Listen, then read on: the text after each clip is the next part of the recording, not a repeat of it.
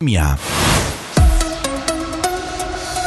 Ancora ben trovati dalla redazione, le Nazioni Unite annunciano l'ultimatum israeliano che lascia alla popolazione del nord della striscia di Gaza oltre un milione di persone 24 ore per sfollare e rifugiarsi nella parte meridionale, un ulteriore segnale dell'imminenza di un'offensiva di terra assieme allo schieramento di carri armati. L'ONU giudica impossibile un tale movimento di popolazione senza conseguenze umanitarie devastanti. Il programma alimentare mondiale mondiale ha già definito terribile la situazione nella striscia e ha avvertito che le forniture cruciali si stanno esaurendo pericolosamente dopo che Israele ha imposto un blocco totale sul territorio così come di acqua e di elettricità. Il Consiglio di sicurezza nazionale e il Ministero degli esteri israeliani hanno inoltre raccomandato a tutti i cittadini residenti al di fuori del paese di rimanere vigili e di evitare raduni, proteste o manifestazioni ovunque si svolgano dopo che la leadership leadership di Hamas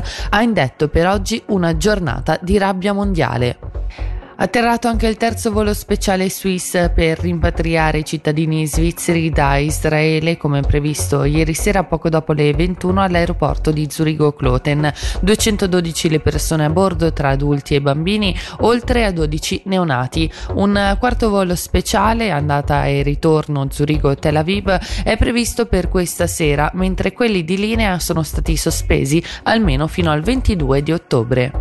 Voltiamo pagina emergenza incendi e siccità in Amazzonia. La regione nei primi dieci giorni di questo mese ha registrato 2684 roghi, fanno sapere dall'Istituto Nazionale per la Ricerca Spaziale. Il mese appena trascorso si è invece attestato come il secondo peggior settembre dal 1998 ad oggi, anno in cui è iniziato il monitoraggio. Si sono verificati quasi 7000 focolai.